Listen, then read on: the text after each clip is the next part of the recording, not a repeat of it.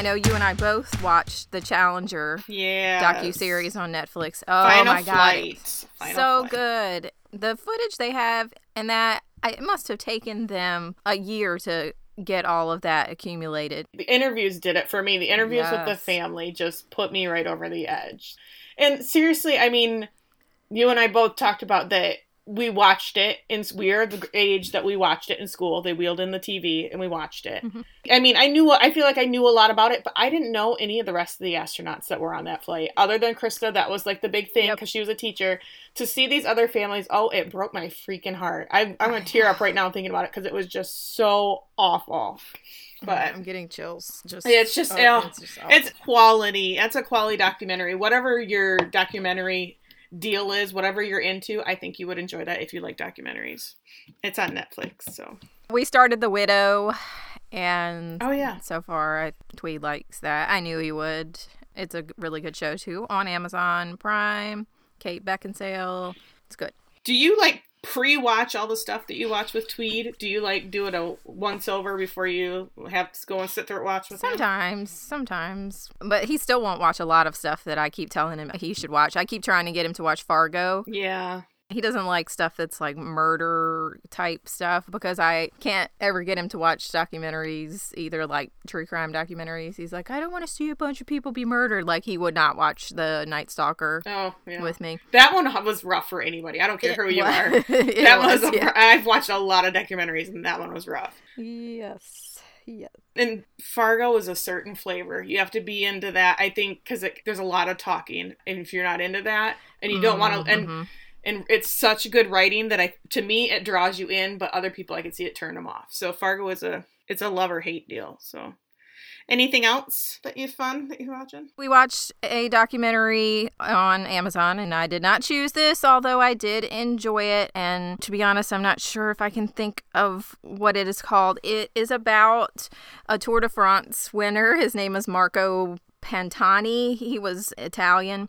It was about him being caught doping and kind of how that whole scandal started with professional biking. Are you just guys on a like a Tour de France deal? Is that like you're just going from one doc to the next on that? So whole- what we do is we go to Amazon and we type in like Tour de France or sailing or something like that and see what comes up. Like that's how we found that Tour de France one that I had watched before about the Australian team.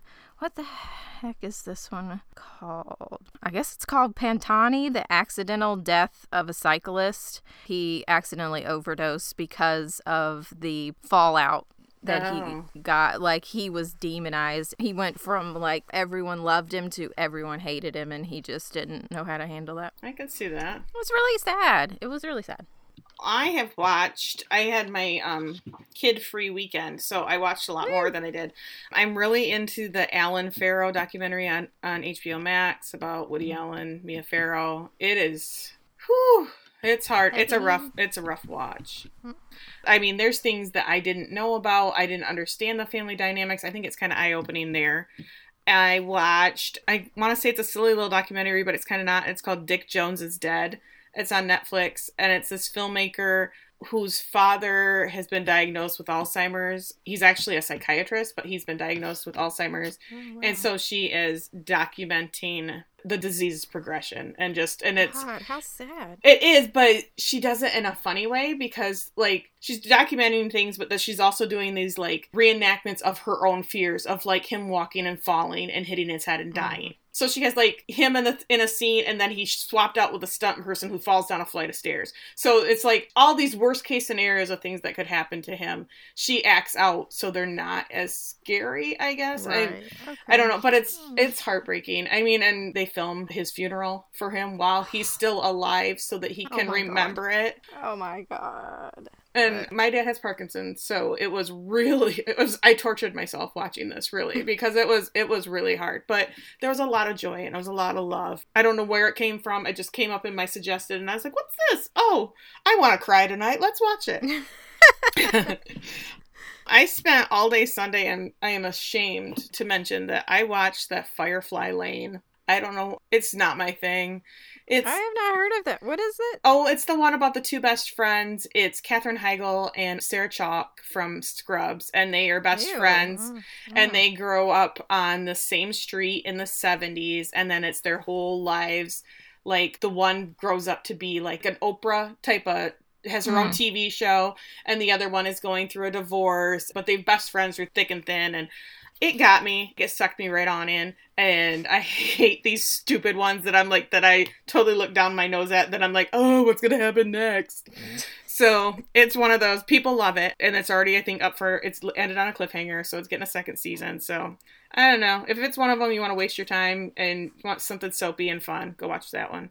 And then I watched, and I knew before I watched that that I was either gonna love it or I was gonna hate it, and I put off watching it, but I watched it. Moxie on Netflix. It's the new. Mhm. It's the new Amy Poehler movie about um to put it in the easiest terms about girl power and feminism and how girls in high school are treated differently than boys. Like girls are sent home for wearing tank tops, but guys can wear Right. sleeveless shirts and Right, right. and just this fight about how women are sexualized and all the different things like i don't know it's got so much but it's funny and the acting is really good and the cast is other than amy poehler it's pretty much a unknown cast. I think all the adults are like people you'd know from something else but all the young kids are people i've never seen before.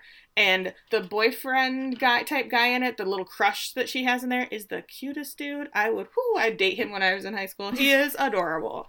I think I can say that because I think he's over 21 in real life, so that's okay and it's not creepy. And then I started watching Murder on Middle Beach, the documentary on HBO about a kid whose mom was murdered when he was 18, and now he's doing a documentary about her death and all that good stuff. So, yeah, good stuff. His mom died. Yeah, you know. It's good stuff.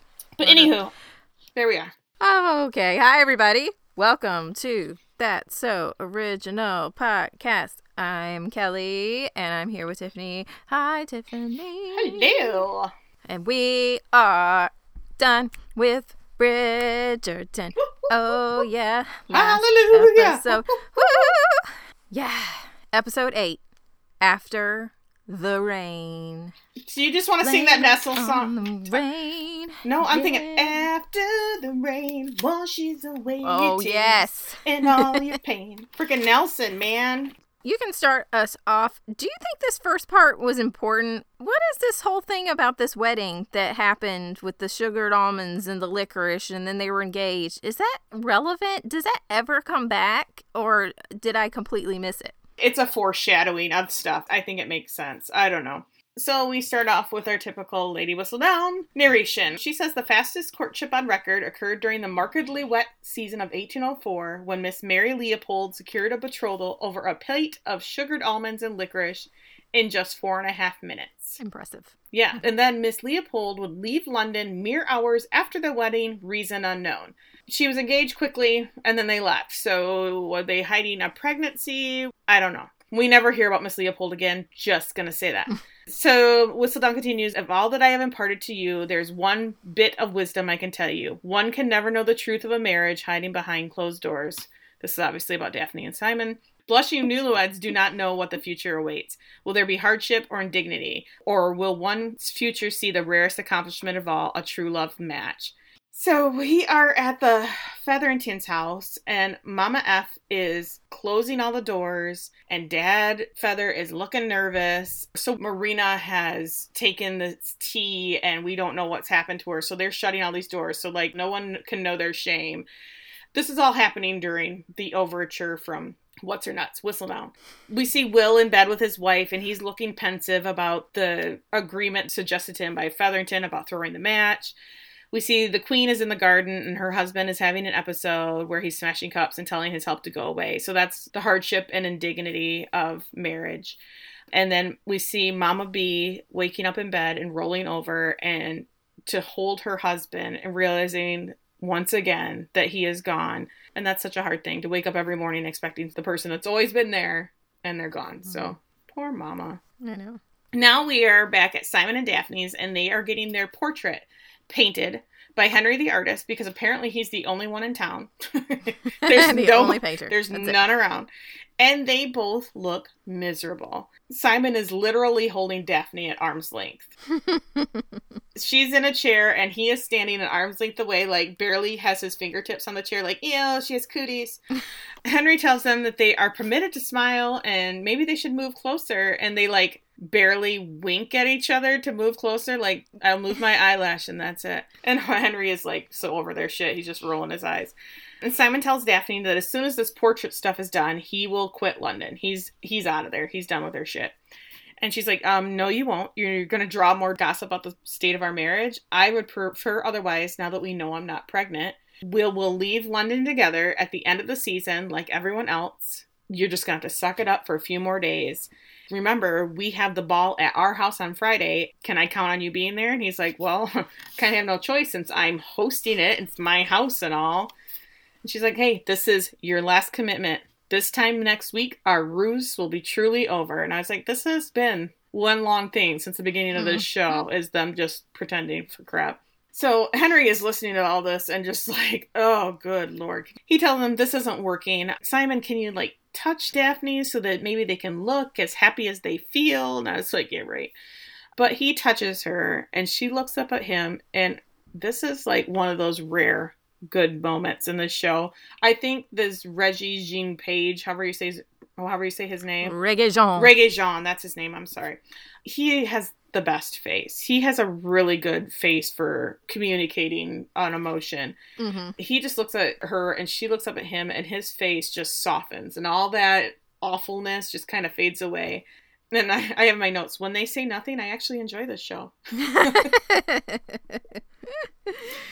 He gives her just the teensiest smile, and Henry says, Oh, there it is. The very picture of devotion. And Daphne turns back. All immediately is like her face just goes from to resting bitch face again. Oh. and she's like, and she's like, like over dramatic. People don't smile in paintings though, because you who can hold a smile for an hour while Henry paints this thing? I can't hold a smile for two seconds. My for face, two seconds. My face doesn't work that way. Sorry. No, no. So at the Bridgerton house now, Bridgerton, Eloise is grilling Benedict about Genevieve. And Benedict's like, Shouldn't you be somewhere getting ready for your first ball?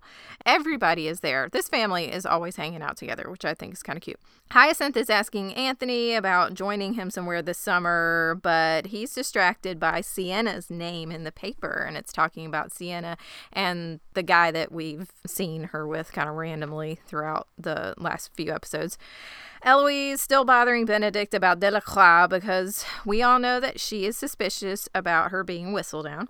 She says, Be careful around her. She might not be who you think she is. Benedict is like, So, are you saying that because she doesn't live on the snooty street with all of these snoods and because she's different from everybody else? And Eloise is like, No, that's not what I meant at all. Lucy, maybe I should go get ready for the ball. As she gets up, Mama B walks in and she says, Aunt Winnie has written, and Francesca will be arriving home tomorrow. Here she is. The F sister is coming back. Everyone is like, golf clap, but Hyacinth is like totally pumped about having Fran come home. I said, She's missed so much. She's going to have to watch this show and be bored like the rest of us. so, over at the Feather House now, Penelope goes into Marina's room. And instead of resting like she's supposed to be doing, Marina is packing up and getting ready. And we still aren't exactly sure what all went down, but she says that tea did exactly what I needed it to, so now I can go home. So, whatever was in the tea we can assume that she thinks that it has caused her to lose the baby. She apologizes to Penelope. She says, You were right about Colin. And Penelope looks so pleased. I just want to smack her, this right. little shit eating grin she has. I'm sure one day he will see how good you are to him. They hear a horse outside and they both run over to look out of the window. And a man gets out of the carriage, and Marina obviously recognizes him uh, but obviously is really not happy about him being there. So we don't know who he is yet, but we're going to find out. Well, uh, I think it's funny as Marina says that she's sure that she's no longer pregnant because she would have felt something by now. And I was like, so you didn't have gushers of blood like the all the people with their periods, and you're thinking that's okay? Like, I, I'm very. Yeah, I... I was like, oh, I was okay. very confused too. I was like, did the baby just stop moving or kicking, or does she mean that she did that she didn't feel like, yeah, like Like The- there would have been. I, I, there, I was, Yeah. I'm so confused. I'm mhm. as violent as these women's periods are. I was thinking if you had a miscarriage, that would knock you out for a at least a month. I, I'm just saying. Well, when she was laying on the floor, I was like, is that like maybe what? I mean, is she hemorrhaging? Right. I, I don't. I don't know why she was on the floor. I think she was just taking a nap.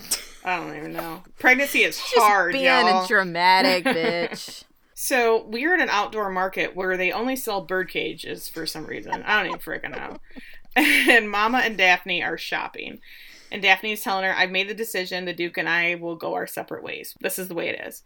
And Mama says, Well, I know I don't always say the right things, and the things I say aren't always what you wish to hear, like that sex is like puppies. And, um, anyways, however difficult your life may be, you have to realize that forgiving may be just as important. And Daddy's like, Well, it's not up to me. The Duke is choosing to nurture some grudge against his father instead of allowing himself any kind of happiness. How can I forgive that? How do we move past that? Just that moment, Mama Feather comes up and says, Oh, she hopes they find everything they need for the ball. Her girls will, I guess, have to hear about it the next day because they weren't invited. Womp Hmm. Hint, hint. And she's like, Oh, and Prudence has been in tears about it for days. Mama B with a shade says, Well, maybe you should explain to them how they ended up in this situation and who put them there. Think it was you. Daphne's like, You know what? No problem. We'll make room. I have no problem extending my invitation to your girls. All of us would like to forgive and forget, right, Mom? And Mama's like, Um, sure. Sounds great. Damn it! That came back to bite me in the ass. So, Feather Lady's housekeeper, you know, this shrew of a woman, comes up and tells her, Hey, hey, hey, there's a carriage at the house. A Mr. Crane has arrived. And Daphne's like, Wait, like George Crane? Are you serious? This sounds amazing. I did it. It worked. So we quickly cut to the Featheringtons' drawing room. Mom Feather walks in and sees Marina is sitting there in tears. Mama and Daphne come in together and they introduce themselves to this young man. And Mama says, "Oh, um, what's she call? What's she call him? Your Grace? I don't even think she calls him Your Grace." I have no idea. Mr. Crane, whatever he is, um, we had no idea you were you were coming to town, and since you know Miss Thompson hasn't received any letters from you in like forever, and he's like, uh, nor would she. And Marina says, that's not George, that's his brother Philip. So we find out Philip tells us that um his brother died on a battlefield several weeks ago. And the minute he says that, Marina just is like, I'm out. I can't handle it anymore and walks out. And of course, Daphne has to run after her because Daphne has no life of her own. they go out in the hall, and Marina tells Daphne that George was writing to her saying that they could run away together, that they could marry and have the baby and have a life together. They found this half written letter in his belongings after he died. And it's just crushing knowing that he didn't abandon her.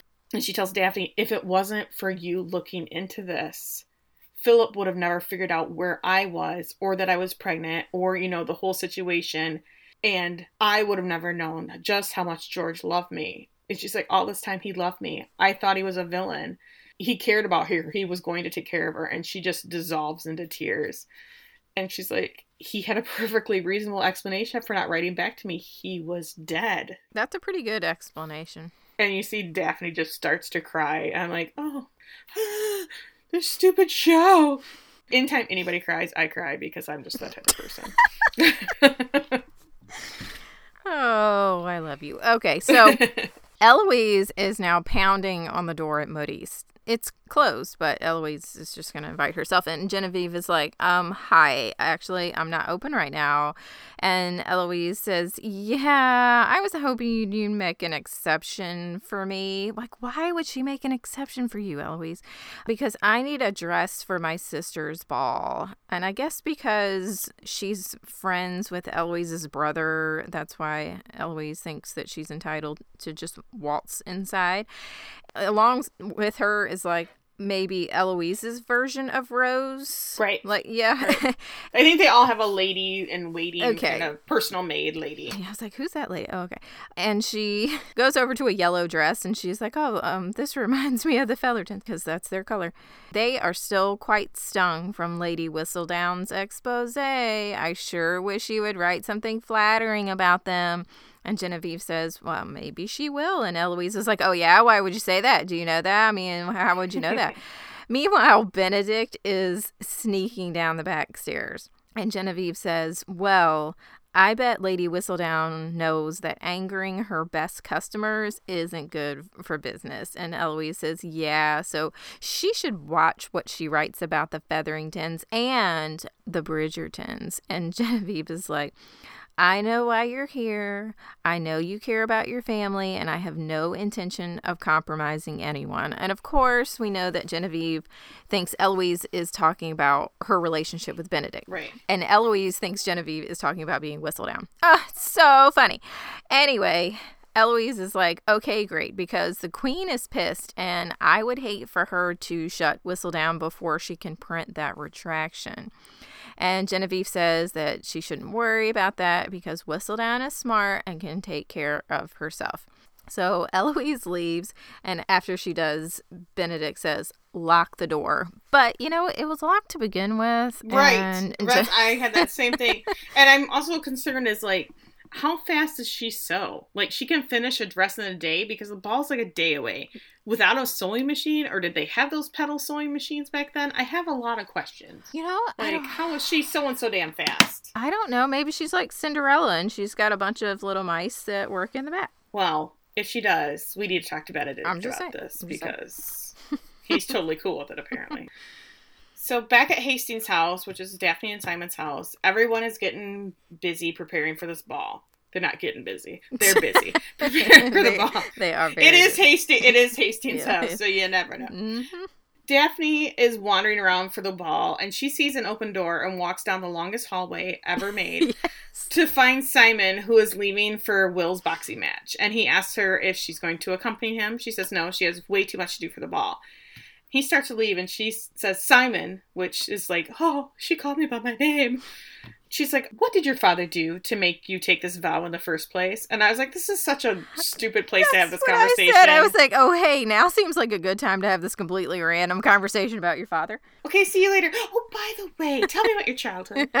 so weird. He's like, we don't need to talk about this. She's like, I deserve an explanation. And he says, Yeah, you deserve more than that. You may not understand this now, but I'm doing this for your own good. And she's, I can decide for myself. I'm a brave ass woman.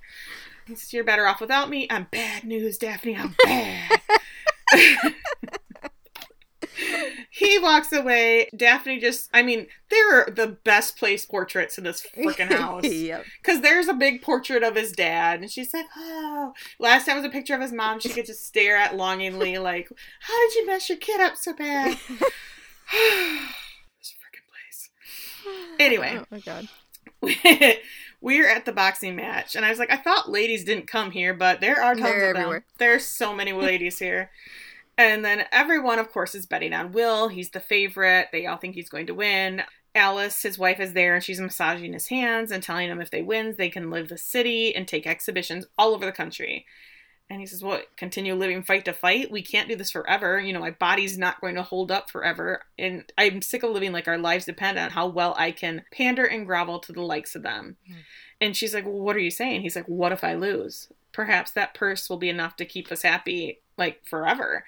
They both notice Daddy Feather is watching, and he walks over to some scary looking dudes that he's invited to the fight, and he wants to place a sizable wager on the match and was told they were the type of people that could handle the transaction. And he's like, My money is on the beast, which is not Will's nickname. This I just have his bad dude number one says, Well, um, Will Fourgraves is the favored. The only reason a man like you would come to us is because everyone else in the world thinks your word is worthless. Like we know that you don't pay your debts. Mhm. He's like, You don't need my word. You can just take the deed to my house. If I lose, it's yours. Oh. Well, then, that changes things. So the Bridgerton boys walk into the fight, and it's Anthony and Colin and Benedict. And Anthony immediately noticed Siena with her new dude, who is, I think, the lead singer of the Killers. Yeah. Not I- sure. I, he looks just like him. He has the hair. Will is looking super nervous when Simon arrives. He's like kind of flipping out, and Will says, Hey, you're an hour late. And Simon says, Yeah, well, I didn't think you'd need me here for luck. You know, you've been doing so great. And Will says, Yep, I'm ready as I ever will be. And he kind of looks at Feather Dad, and Simon's like, Wait, what? What? What's happening here? There's a lot of these looks being shot between you and this dude. We're not gonna say anything. We're all gonna notice it. Okay, cool. Let's fight. Ding, ding, ding. So at the Feather House, a shrewd looking lady is named Miss Varley. Yeah, it's Varley. I knew I- that. I only knew that because at some point Mama Feather says it. Uh, she's telling Mama Feather how they don't have any credit at the Modiste and they now need to get gowns for the ball since they secured that invitation earlier. And Mama says, well, then they'll just have to wear something they've worn before. And the girls are appalled. They're like, I would rather not go. And I was like, well, they didn't really want you there anyway. So. I love that the one girl goes, "Wait, we can do that." they all walk into that little parlor room and Philip is there and he says I guess my business here isn't finished. I need to speak to Marina. I need to ask her something. So, boom, Marina's there and he's asked her to marry him. He's doing his duty since his brother took liberties with her virtue. Mama Oh. Feather is ecstatic. She's Right. like, yes, finally. But Marina says, no, I don't know him. I don't love him. I can't marry him. And Philip says, George loved you and he would have wanted you to be taken care of. Please let me do this. Let me fulfill my brother's wishes. She again politely declines and tells him he should go. And now Mama Feather done a 180. She is super pissed. Marina says, Hey, I'm not pregnant anymore. So I'm not going to go along with any more of these arranged marriages or these stupid little schemes of yours. Forget it. Cut to Daphne rifling through some drawers. I mean, seriously, this girl knows no boundaries at all. No privacy, no boundaries. She's she's going to find out what Daddy Duke did. And she finds the letters that Simon wrote to the Duke as a child that the Duke never opened. And she just takes it upon herself to open them up and read them. Can you imagine like what's in those letters? I've been thinking about this all week long. That it's probably like dear dad and like a picture of him with like a butt for a head with stink lines like 'cause he's like 13 12 13 like you suck. I can talk now. Screw you. And daphne's like just pouring over oh my god this is so sad. This is such an insight This- i can i can finally figure out what the big strife is his dad was a butt Yep. Please don't read my diaries or anything I wrote from when I was 13. If I die, delete my browser history and also just uh, burn all that shit. Anything I wrote before the age of 25, actually. I was just saying, but when I was writing at that time, I was writing about a make believe planet called X that I made up with my friend Jen that we were real believing in. Like this is a real place. So we might have been a little high. Not sure. I don't know. We didn't um Hey Jen, I think you listened, so back me up on this because we were nuts. Well, I already told you the story, but I'll tell everybody else a story about how my best friend and I wrote a story, and it was about a girl and a dog, and we named the dog Clap because my friend's name started with L, and my name's obviously starts with K, and so it was K L A P Kelly. My friend's name with an L, a puppy, because that's how creative we are, right? So I excitedly tell my dad about the story that we're writing, and he's like, "Oh yeah, you can't name the dog Clap," and and then he explained to me that it was like a euphemism for a sexually transmitted disease, and I was absolutely devastated. That's what I'm telling you. I'm gonna name my next cats Ghana and Rhea. So And yeah, 13 years old. That's what I was writing about. Dying to know what Simon was writing about. I'm Anyway. thinking that I I would have like made it up. I don't know. That would be a great me great meme. Oh, you know what I'm gonna do? You know the one of Trump in the Oval Office Right, holding the thing. That's it. All right. That's Simon's letters to his dad. Yes. Yep. Okay, in my notes I have at the boxing match, fighting, fighting, etc. I have, I have back of the boxing match. Everyone is screaming. Anthony and Siena are staring at each other. Whatever. I don't care. Well, and I have Siena and Anthony are eye fucking from across the room. Now they are real fucking under the bleachers. Because that's exactly what happened. Yes. Uh, so Will is getting a bunch of good hits in, and then all of a sudden he pops out his shoulder, like swinging on this other guy, the Beast. And so the, the Beast just like goes after him and takes him out, and Will falls flat on his face. And of course, Daddy Feather starts screaming that he won.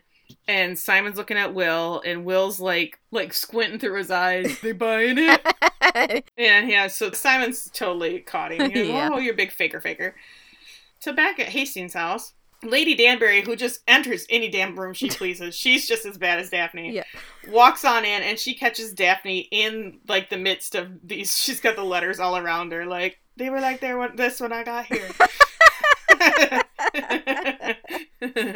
and she walks in and she's like, um, me and your mom have been waiting for like an hour for you to get go like get the shit ready for the ball. sh- the, the letters just got interesting. I know. She's like, he said poop in this one. His drawing is really mature. I feel like I really, really got to know him a lot better in the last hour. I'm sorry you were waiting though. What? What? What? What, were you? He's telling me about a sex dream he had when he was 13. Hold up.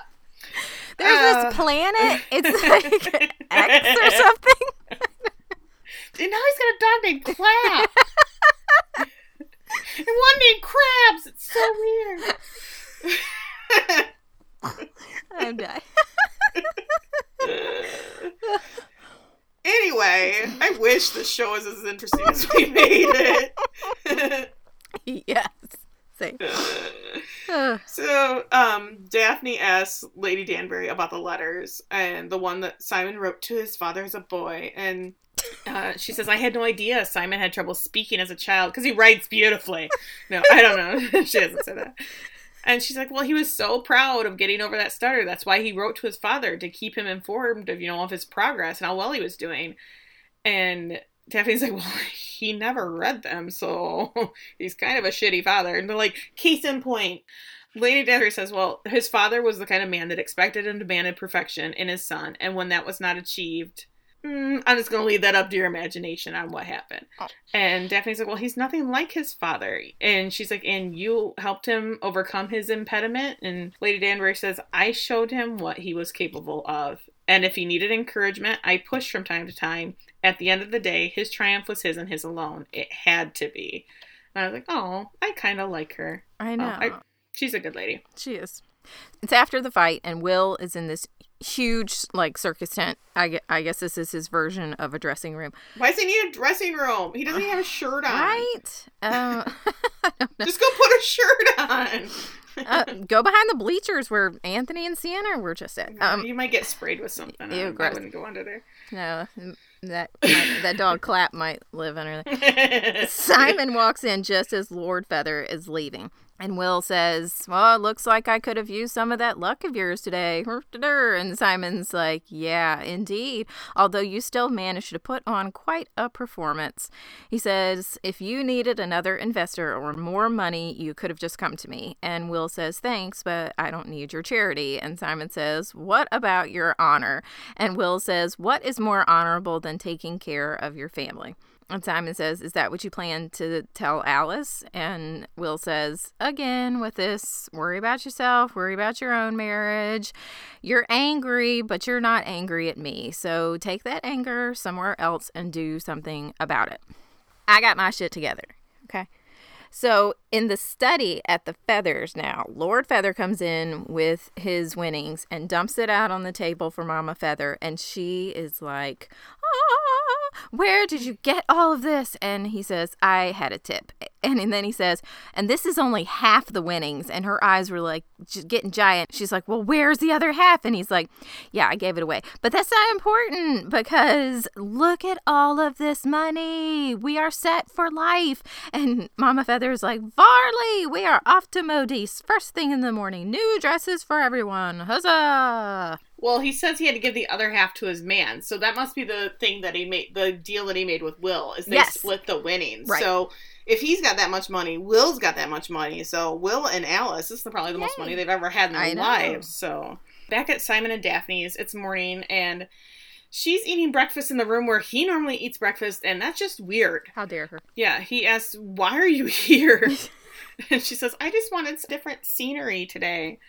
So then he sits down and they eat in silence. And she tells him that, Hey, you know that I have another sister, right? I know we've never mentioned her. she hasn't been around, but apparently she's here.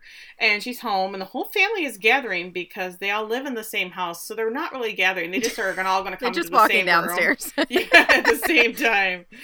And he's like, Oh, well, are you like inviting me? Do you want me to come with you? And she's like, Well, my brothers will think it odd if you don't come. And he's like, Oh, okay, I guess I'm coming. So at the Bridgerton house, and Francesca is very, I don't know, she's oatmeal, she's blank toast, she did nothing for me. no. Uh, I Why don't is know. she here? We don't know. I don't understand the storyline. I don't know what the whole point of her is. Like, if she was going to start trouble, that'd be one thing, but it's not. She says, Oh, it's so nice to meet you, Simon. I thought Four Brothers was great, but now coming home to five is quite nice. Plus, you're cute and that's not weird. Awesome. And then, of course, Hyacinth runs in and asks when she can visit Clyvedon, their house that's, you know, down the, the robber trail. and he says, Anytime, walk by yourself, come at night. it's totally safe. Hopefully, we'll see you in the next morning. I don't know. I don't really like you. Sorry. so, so Daphne asks, since Francesca's been gone, like practicing her piano forte, she says, "Well, since you've been gone practicing so much, why don't you show them what you've learned?" Uh, Eloise is sitting on a couch, and she's on my in my notes says she's snaking, so I was very confused. But she's she's snacking. She's snacking on candy. And Benedict comes over and sits next to her, and he tries to take some. And she's like, "I don't share," and slaps his hand away. And he says, "Hey, by the way, you are to never do what you did the other morning at Modiste ever again." And she's like, "No worries. I was wrong about her. There's nothing to worry about." And of course, here comes Anthony. He's like, "Worry about what?" And sits down, and he just like starts eating her candy too. Like they're just the gossiping on the couch. Benedict just comes out with it, and he's like, "Um, I have a friendship with Genevieve Gen- Delacroix of Modiste. and he's waiting for Anthony to be like, "What?" and Anthony's like, "Hey, good for you. You deserve contentment. No judgment here. I have a little guilt from fucking Siena again. No worries. You're doing great." And then Colin starts singing. I was like, they just turn into the Von Trapp family real quick. Like, what the frick? And he's singing, and I, I think everyone in the room rolled their eyes at one moment. And the little kids start dancing together, and it's just too much. Anthony's clapping like everybody's having a gay old time. And you know this is why Daphne brought Simon here. And Simon's like, did they plan this? Did they like, did they work this out ahead of time? yes. Like, cause I, uh, but he's smiling and going along with it. Like, this is a lovely show you're putting on. they workshopped that last night. Yeah, absolutely. they totally did. And you come in now. Uh, and clap and sing. Go. and cue Penelope, Penelope on. So Penelope comes in and she just nods at Colin because, you know, why not? And Eloise pulls her aside and she tells her uh, she has news. She's figured out that Lady Whistledown is Madame Delacroix. And she's going to print something in your family's favor. She told me so. And Penelope's like, great. Sounds awesome. And Eloise's like, hey, now we can live our lives as we please. We can bitch about not having to, like, have husbands. It's going to be great. And Penelope, I love, just shoots her down instantly. She says, um, no. You have a sister who's a duchess. My sister can't even get the sneezy guy to marry her. My family's a mess, so I have no other choice but to marry. I can't go out and be you. And Eloise's like, oh, okay, what, do you want some candy? And like just offers her chocolate because what else are you gonna do? Simon is sitting on the tiniest bench I've ever seen, and he's jammed between the two youngest Bridgertons who are asking for ponies just cause. Just cause. like, hey, you got money? Give me a pony. you can give me a pony. I want a striped one. I want a one with polka dots. So, this scene, this scene is just too much. He quick origamis the youngest girl a horse and then plays with her because It's a freaking this- crane, though. It's a, it's a, it's, a crane with legs. Yeah. It's uh, this scene like this is the laziest, dumbest writing I think I've ever seen. Ugh, and I've seen a lot. We've covered a lot. But he's such a natural with kids. It is cute. Don't you? Look at he he can origami. Obviously, he's father material. Kids why didn't he send him. it? Why didn't he send his dad an origami crane that said "You stink" on it or something? Seriously, maybe he did. Maybe he did. he did. They're, they're She opened up one of those envelopes and they all fell out. Yep. so back at the Feather House, and Madame Delacroix is there to drop off the dresses because we know she's got a merry band of mice helping her sew, and she has made like 15 overnight. And she says, actually, because you paid in advance and there was some fabric no one else wanted. Reed, you have hideous taste, and no one else would have bought this. I actually made two of each. And Prudence says, Mine will need to be taken in a little. And Philippa says, Mine is perfect. And Penelope says, And mine is yellow. Poor Penelope. Just always gets stuck in those hideous yellow gowns. Mama Feather is on cloud nine. She says, See, ladies, everything always works out in the end. And Philippa, maybe Mr. Sneezy will reconsider his proposal now that you um have your dowry again. And she's like, Again? Did I lose it? she is just too precious for this world. Marina walks out of the kitchen carrying a plate of toast. Suddenly, she drops the plate, shatters on the ground, and she grabs her stomach. And everybody runs out into the hallway. And Marina says, I think I need a doctor. And we hear Whistledown say, The final ball of any season is distinguished by one of two things anticipation or dread. I have narration, and there's 40 minutes left. Quickly over at the Hastings house, the staff is putting the finishing touches on the gardens, and they bring out the portrait that Henry made of Simon and Daphne. It's actually very beautiful. Mhm. And Whistledown is saying how some people love to flaunt their perfect marriages, and others shudder at the thought of spending a final night in front of the ton because it signifies that their time is officially up. So put a pin in that. Back at the feathers, and the doctor's there. And he says, Did you really think a tea was going to magically make you not pregnant? And Marina's like, I mean, kinda. and she is devastated. She's crying on the bed. And Whistledown says, For those who feel like they're out of choices and hope, fear not. Who knows when and where one's fortune may change. So we see Anthony and Siena, and they're in bed together, laughing and kissing, and don't care. She's like, Okay, I got to get ready for my show, and you have to get ready for another ball. And he kisses her, and then they start swaying back and forth, and he's like, Come with me to the ball tonight. I'm a Viscount. My sister is a Duchess. My brother in law is a Duke. No one's to say anything. And she's like, Yeah, to you. And we don't really know her answer. That scene just kind of ends. Yeah. So at the Hastings house, and Daphne comes down to check out the ball, and Simon follows. They like go down separate staircases to go to the same area. Very dramatic. It's it's yes, they're coming from different angles on this whole Mhm, matter. And they stand before their portrait, and Simon says, "Oh, it was nice of the artist to take out the gray hairs that I've gotten from my emotions the last few weeks. Living with you's been hell." and she's like, "Oh yeah, perhaps a few wrinkles too." And oh, you're a bitch. And she's like, I think we should discuss the order of events tonight. I think three dances. And he says, no, two. And she's like, well, people will wonder if we don't dance at least three times. And he's like, well, then we should dance even less because that'll make them wonder more. um, they laugh and it's like old times again, you know, like two weeks ago when we were doing this before. and she tells him, You are wonderful today with Gregory and Hyacinth. They adore you. And he's like, Yeah, children always have. It doesn't mean I want any. And she's like, Oh, of course. So my plan backfired. Great. So the maid comes down and says, Hey, the guests have arrived. And Daphne says, Okay, one last dance then. Everyone is wearing, for some reason, the same colors of blue and purple. I don't know how. Did she send out a memo that, that we should all dress in these same colors?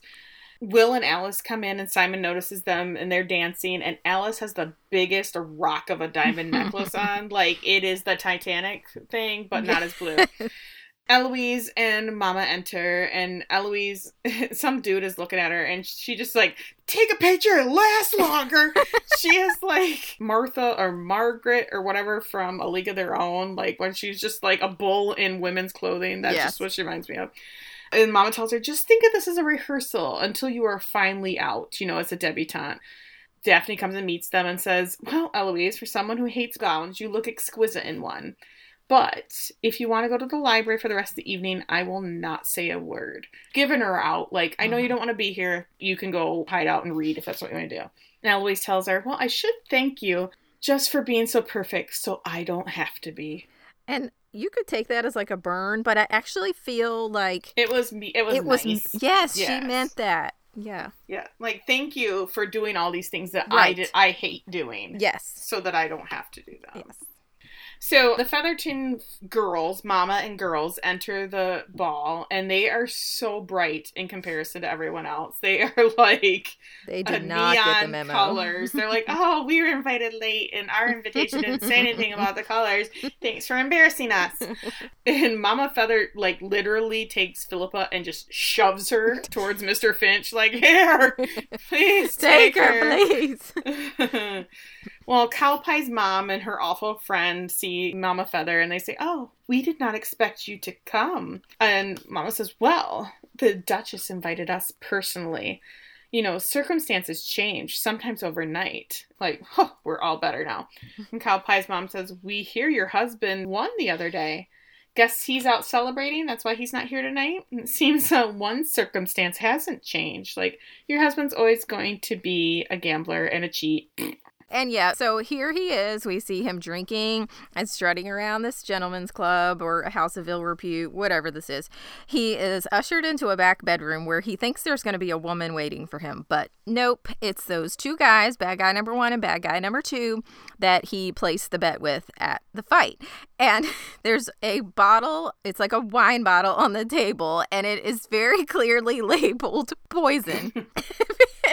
like I don't know about you, but I don't label my poison as poison. You know, it just seems a little too on the nose. You probably should because somebody's going to drink it. You know, they, they probably could have used that over at the Feather House, like something that was more explicit. They're like, sit down next to this bottle, clearly marked poison. You see nothing. One of them grabs the bottle to pour, and they're like, Please have a drink. they're like got their hand over that part. It's just it says nothing. It doesn't say anything. It says raisin. It says raisin. You, it's it's cursive. You can't read it. Drink up. Drink up. It's supposed to taste funny. It's supposed to burn when it goes down. Keep drinking. the dumbest. This this show. This show. I'm sorry, Megan. Uh, this show is such a such a shit show. it's almost over. It's almost over. Thank Oh, yes. God. Back at the ball, Colin and Benedict are walking around. Colin sees Penelope and goes over to talk to her. He says he wants to apologize. He didn't realize it, but she was just trying to save him heartache over Marina. And she says, Hey, I get it. You were in love. And I think when you're in love, you should just declare it loud and proud. So, Colin, I have something I need to tell you. And he says, Oh, great. Well, there's something I need to tell you too. I'm leaving first thing tomorrow morning for my tour of the seven seas or whatever. Actually, you inspired me. Remember how you kept reminding me about how I wanted to travel? And I wrote, Ha, ha, ha, ha, ha, because I don't feel bad. Karma's a bitch. so he's getting ready to hightail it out of town, and she's getting ready to declare her love. Anyway, he says, What did you want to tell me? And she's like, Oh, you know what? I don't remember. Ah, silly me. Anyway, good luck on your tour. And she is about to burst into tears, so she walks away. And as she's trying to leave, she bumps into Eloise, who is so excited because the queen is here and she can tell her about her Whistledown discovery. And Penelope is like, Okay, cool. Good luck. I gotta go. Eloise starts to walk over to the queen when that butler guy, and it's Brimsley, Yeah. steps in front of her and says, You cannot just approach the queen. And Eloise says, Well, I require an audience. And he says, Okay, yeah, let me check on that. No. And Eloise says, I just wanted to thank her for the opportunity to investigate Whistledown. But I'm sure that the guys that you hired, what, they were there, the Bow Street Runners, yeah, that's it, Mhm. are doing a great job. And he says, Yep, actually, we plan to find out who she is tonight because we know that she sends her papers to a certain press during big events like this. And so we're going to go there and catch her in the act. Eloise tries to grab Benedict so that she can tell him and they can send a carrier pigeon to Delacroix. And he can't really be bothered with her right now. So she grabs this carriage driver guy and she's like, You're taking me somewhere. Let's go. She tells him because he's like, uh, yeah, no. And she's like, I have pin money, which must be like money that they yeah. pin. I think it's money they pin in their skirts, like extra money, like hideaway money. So So she's going to show him some leg and give him and some p- give him a little bit of money. Mm, okay, no wonder. So we cut to Anthony, who is getting out of a carriage with flowers at Siena's house to pick her up to take her to the ball. And he goes up to the door. He doesn't ring the bell. I think he knocks because they didn't have doorbells. He is a knock a knock a knock. And the killer's lead singer answers the door, half dressed. And he's like, Hey, dude, what's up? Did you come over to jam? Yeah, like, what's up? it doesn't bother him a bit that his girlfriend's ex boyfriend is at the door. And she comes and she's half dressed, like just wearing a corset. And she's like, um, give us a minute. You go on back to bed. And Anthony's like, what, what, what's happening? She's like, Well, here's the thing. I thought about coming with you and dancing the night away, but I am doing the very thing I have always done. I am looking out for myself because I know in my heart that I know there is no one else who will ever take care of me. And he's like, Uh, I tried. I was trying to do this for you. And she's like, No, no, no, no. Anthony, you are lost, and I cannot allow you to set me adrift as well. Ugh. You need to let me go. I am comfortable. I am content. That gentleman upstairs sees me for who I am and he sings me really silly songs. Because he's stuck in a cage and he's. Um, anyways, I couldn't think of the rest of the words I know. And he's doing just fine. Um, he doesn't wish her to put on a dress and go to a ball. He doesn't want her to change, and she doesn't want to change. And I was thinking, I thought this was what you've been bitching about all along is that you wanted to go to these balls. Now you're saying you don't want to go to the balls. Make up your mind. I know. I'm very confused. He says, You're right. I'm sorry. And they both start to cry, and she, like, slowly shuts the door in his face, like, no, no, no, no, no, no, no, no. Shuts the door. And then he throws the flowers. Like, to hell with those. Yeah. So Eloise is in the carriage outside the printer's shop, and she's just waiting, waiting on pins and needles for Whistledown to show up. And she sees another carriage approach, but we can't see who's in the back. It's just somebody like with a hood up. That's all we can see. And Eloise like, yes, jumps out and she goes running towards the carriage. And just as she's walking over to, because she's got to figure out who this is, she's got to unmask. She's this is Eloise's Scooby Doo moment. She's got to pull that mask off. And just as she does, this investigator comes running. And it, what it reminded me of is the guy in Get Out where. He's just running as fast as he can, like full bore, right at her. And she's like, ah, it's a trap! Run! So, of course, Whistledown in her carriage takes off, and the investigator says, What are you doing? She's like, Oh, sorry. I thought you were someone else. bye bye. she was so pleased with herself. Good job, Eloise. yeah. So back at the ball, Simon and Daphne are standing on opposite sides of the room. Lady Danbury walks up to Simon and she says, So I guess your plans to separate from your grace have not changed. He says, No. And he says, Neither has your ability to hear every bit of gossip in town. She's like, Yep. Get used to it. I know everything. She says, Pride will cost you everything and leave you with nothing. You must not allow it to happen to you too. Daddy dude Yeah, did that. Yeah. So that's what she means when she says too. Because he gave up his relationship with this child because he was too prideful. Right, right, right, right. Mama B walks up to Daphne. Okay, so I I don't like the show, but this part with Mama B got me a little verklempt. Like I didn't cry because I don't, you know, it's not my thing. Because you're, But you're dead inside. because I'm dead inside, but I did get a little teary. Like there was was like a little bit of moisture, just like in the teeny tiny corners of my eyes. Daphne tells her mom that they agreed on one dance tonight, and Mama B says, "I miss dancing with your father. The last time I danced was with him at a ball." And then she says, "I suppose I miss everything about him, really."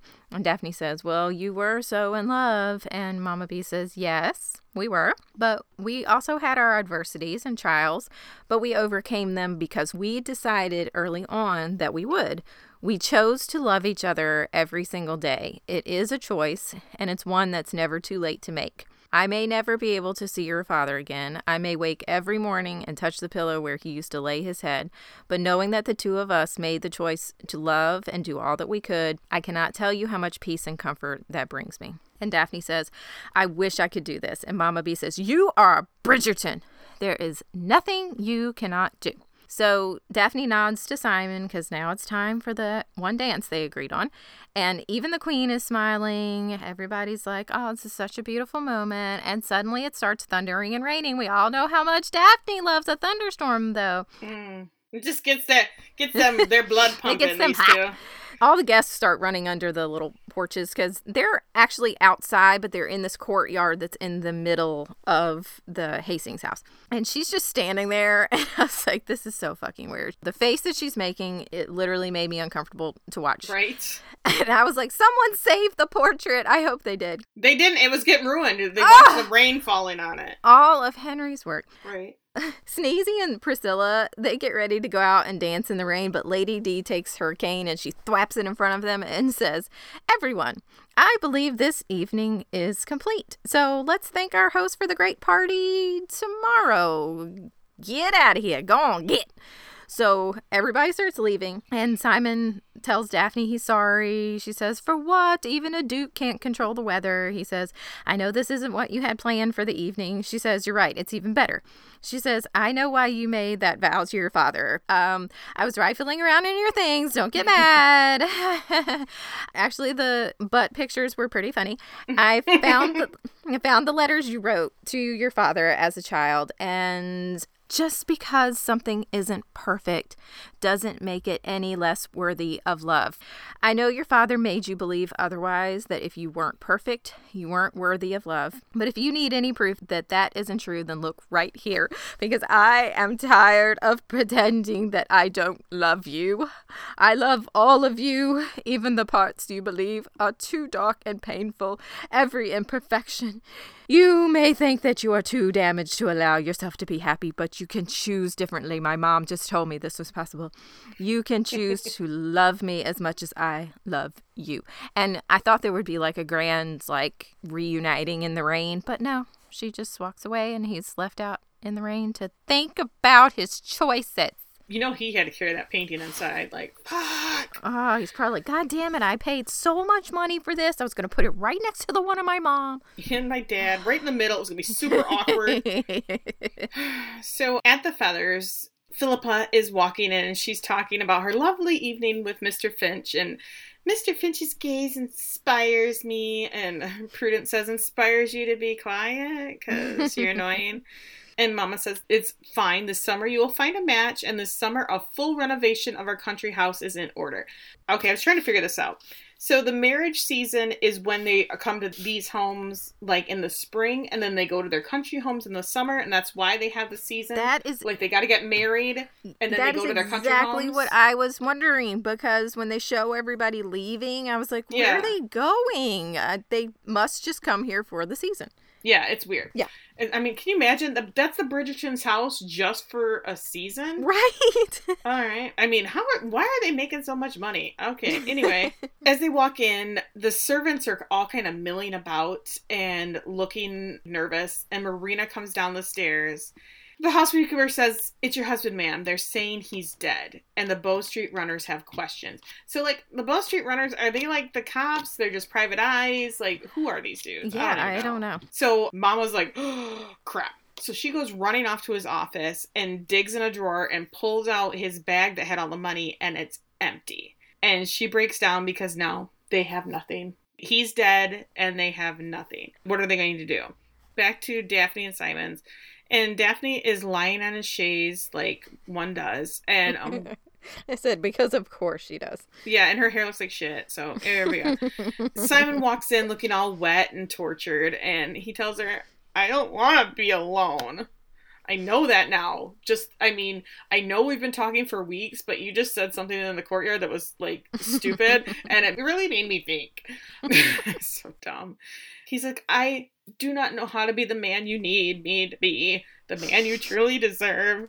I don't know how to do this because I was given no male role models other than Lady Danbury, and she's kind of a boss, so I kind of have one, so I don't know. and she says, Yes, you do. You know what to do. We're going to stay. We're going to get this together. If we do this, then nothing else will matter. And he kisses her and takes her to bed with the door wide open. They don't care. Like No these shit. poor people that work here. And of course, they have sex, and he doesn't pull out, and it's wonderful, and they both smile. Oh, like, Oh, I'm so happy, "Oh, happy day. woo." So, Lady Whistledown, she's gonna come talk to us some more. She says, "Is there ever been a grander finish to a season?" Get it? Get it? I was, I, get I, I was like, "I see what you did there, Yeah, I see what you did. Then the one provided by the Duke and Duchess of Hastings. Yeah, oh yeah, it. they they finished. Yeah, she says, This author will need to feast upon her own words, for it was this couple's memorable affair that brought another scandalous London season to a close. As many now leave the city, betting for greener pastures, some endings seem more permanent than others. And we see Colin is getting on his horse to leave, and Penelope's watching out the window and, and sobbing on Eloise's shoulder. Eloise is like, It's going to be fine, Pen. It's going to be fine. I know you're so upset about your dad, but I will help you through this. And Penelope's like, Yeah, totally upset about my dad. what happened to him again? Um, she has no clue. And she says, So, uh, Eloise, share something good. What happened with Whistledown? Did you save Madame Delacroix? And Eloise is like, Yeah, I kind of did. I'm kind of a badass. and now she'll be able to put right what she did wrong. And Penelope says, Hey, with Whistledown still in the news, next season will be far more interesting. you hear that, Netflix? We gotta have a second season. No.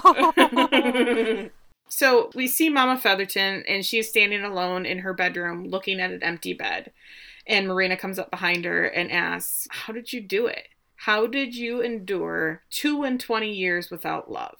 Mama tells her, Well, you find things to love. Small things, big things like your babies, and eventually that's enough. That's all you need. You are strong, Miss Thompson. You will do well. This is the nicest thing she said to her the entire Mhm. time she stayed with her. So Marina packs her bags, and we see her, and she gets in the carriage with Philip. So she has made her decision.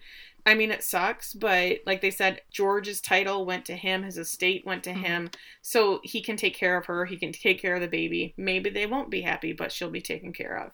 Varley comes in to uh, Mama Feather and says, "Here, I found the name of the man who will inherit the Featherington estate," and hands her like a card with a name on it. But we don't know whose name is on it. That's the only thing I want to know for next season. I just want to Yeah, know. is it Will? Is it does it say bad guy one? I need to know these things. And then Lady Whistledown tells of, of course, there are endings that will offer new new beginnings. However uncertain those new beginnings might be. Dun dun dun. Dun, dun. So we see Colin telling everyone goodbye outside of the Bridgerton house, and he's like, "I'll write from Greece. I don't know how I'm gonna get there on a horse, but I'm gonna figure it out."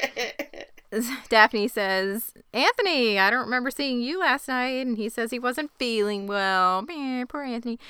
And then he says, You must be heading back to Clyvedon. And Simon and Daphne say, Actually, we've decided to stay in London a little longer. What are your plans, Anthony? And apparently, Anthony is turning over a new leaf. He is ready to find his Viscountess. And Daphne and Simon are as shocked as you and I are. I didn't care. I honestly didn't care. He says, I figured out the problem. It's that whole love thing. So if I just don't worry about that, the plan is super simple. So anyway, enjoy your time. And Eloise skips over to Benedict, like literally skips over to Benedict and tells him to say hi to Delacroix. And he says, Oh, no can do. She's actually gone on a trip to France. And Eloise says, you aren't going to tell her goodbye? And he says, Well, I already did last night. We went to a party together, but like, don't tell anybody. And Eloise is like, Oh shit, you were with her last night? And he says, Don't tell Daphne because, you know, we kind of skipped out on the ball and all. But Eloise is not shitting herself about freaking Daphne's ball. She is realizing that if Benedict was with Delacroix last night, then she can't be Lady Whistledown because when Lady Whistledown and her carriage were at the print shop and the whole shebang went down there. She instantly turns in Car- to Carrie from Homeland. She is like, there's the strings and the tacks on on the board. She's trying to put all this crap together, trying to figure mm-hmm. it out. She is the gif of the lady with all the mathematical formulas all around and, and she's like what because in this edition of the Whistledown paper that we are hearing right now, she says how she recently became aware of a scheme to unmask her by one worthy opponent indeed. So Eloise has now confirmation that that was Whistledown in the carriage, and if that was Whistledown in the carriage, then Delacroix is not Whistledown. So womp womp, you didn't figure it out. And we see a cloaked figure riding in a carriage. The narration says, Perhaps I will come forward one day, though you must know, dear reader, that decision will be left entirely up to me. Yours truly, Lady Whistledown. And then the cloak is pulled down, and it's Penelope. Are we shocked? I'm not shocked. I cannot believe it. So, here we are. This is the end, y'all. we are back to a maid running through the halls as a woman is screaming. It's a throwback to like when Simon's mom was in labor, but it's Daphne. And Simon is holding one hand as her mother holds the other. And I was like, this is not the way they used to do it. This is not, they, they, none of them would have been in there. Labor, labor, labor. She's pushing, and then you hear the baby cry. And Daphne laughs and starts to cry. And they say, Congratulations, Your Graces. It's a boy and they give him to Daphne, and she holds him for all of a half a second, and she asks Simon if she want he would like to hold it. Oh, that was enough. Here you go. You know, and he he does, and he smiles, and she's looking at him. She's like, well, "We got to think of a name." And he says, "Whatever it is, it must begin with an A. We have family traditions to keep." And he looks at Mama, and I was like, "Oh, all the babies! They're gonna have the alphabetical babies." Oh, it's kind of sweet. I kind of like that part. I did. I thought that was kind of cute. And then they smile at each other as the camera pans to a bee on the windowsill, flying away. What's that about? There's been a bee in a couple of scenes. That there was a couple, like there was a bee Hmm. and then it flew away. I don't know. I wonder what the significance is of that. I don't know. I, d- I don't know. I don't care. I don't The care. end. Thank goodness it's over. I am so happy now. Yay for them. They had a baby. Yay. I don't even want to talk about it after. I'm just glad it's over. Yeah, I know, like, right? I don't have anything to pontificate about. I'm just like, thank God it's done. What are we doing next? Do we know? I don't know if Do we, Do know. Do we plan anything ever in our lives? I am making the executive decision Okay. that our next thing, what's it called?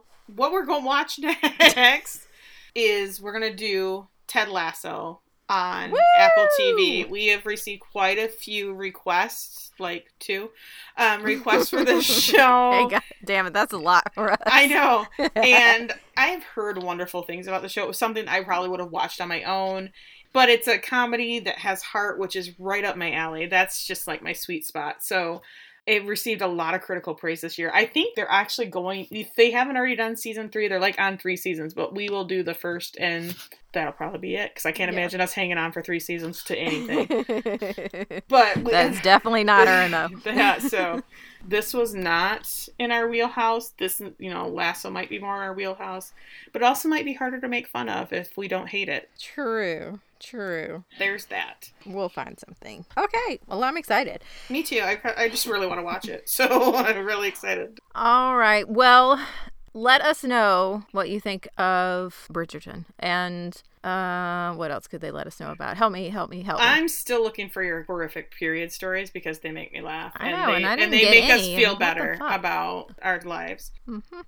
Okay. Um I can't think of like a funny thing to say. Just so y'all know, this is an after dark episode. We are recording this much later than we That's what I'm normally do.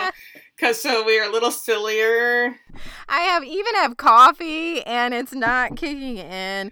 I woke up this morning and it was 5:31. Like I got up and I was like, "Ah, I have to go to the bathroom. I'll get up. And then I looked at my clock. 4 minutes before my alarm was going to go off. I was like, "Oh, That's the Isn't that- worst. That's that's the worst. always." And then so I've never recovered for the rest of the day. It's just been abruptly woken up 4 minutes before my alarm feeling all day long. Well, yeah, we usually record around like Three. early afternoon, and it's like bedtime. so this is why we were a little goofier this episode, and that's all right. I think it makes it fun. Yeah, I definitely get gigglier as the day wears on, and I promise all that's in this mug is coffee. So, I needed this today. It's been a chore, so this is good. happy to oblige. Okay, well, if you want to tell us anything about anything, literally literally anything. just just write to us on Facebook or Instagram, on Twitter, to our email, our website, and I know you know all of these things. If you just search for That So Original podcast, you are going to find us on most of those things and send us a message, send us a Gmail, like us uh, rate and review us on iTunes, follow us on Spotify, do all the things that we've been asking you to do, and we will love you forever. We'll love you forever anyway, but you'll get bonus points. And that's going to be it for us. We're going to go to bed because we're old ladies. and I definitely need to get my kids to bed. I can put it that way. Yeah, and I know that the process is not even started because the shower's right above this room and I haven't heard it kick on. So let me go uh, light a fire under these people and we will talk to you and we will be talking about Ted Lasso next time. Bye. Bye. Oh my god, an hour and a half. Are you done? Are you done? Sorry, I had to get up and blow my nose. and move and move a hundred things. Move, and move and move. Okay, I'm here. Okay. All right. And we see Marana. Marana. we see How Marina. do you solve a problem like, like Marina? Miranda.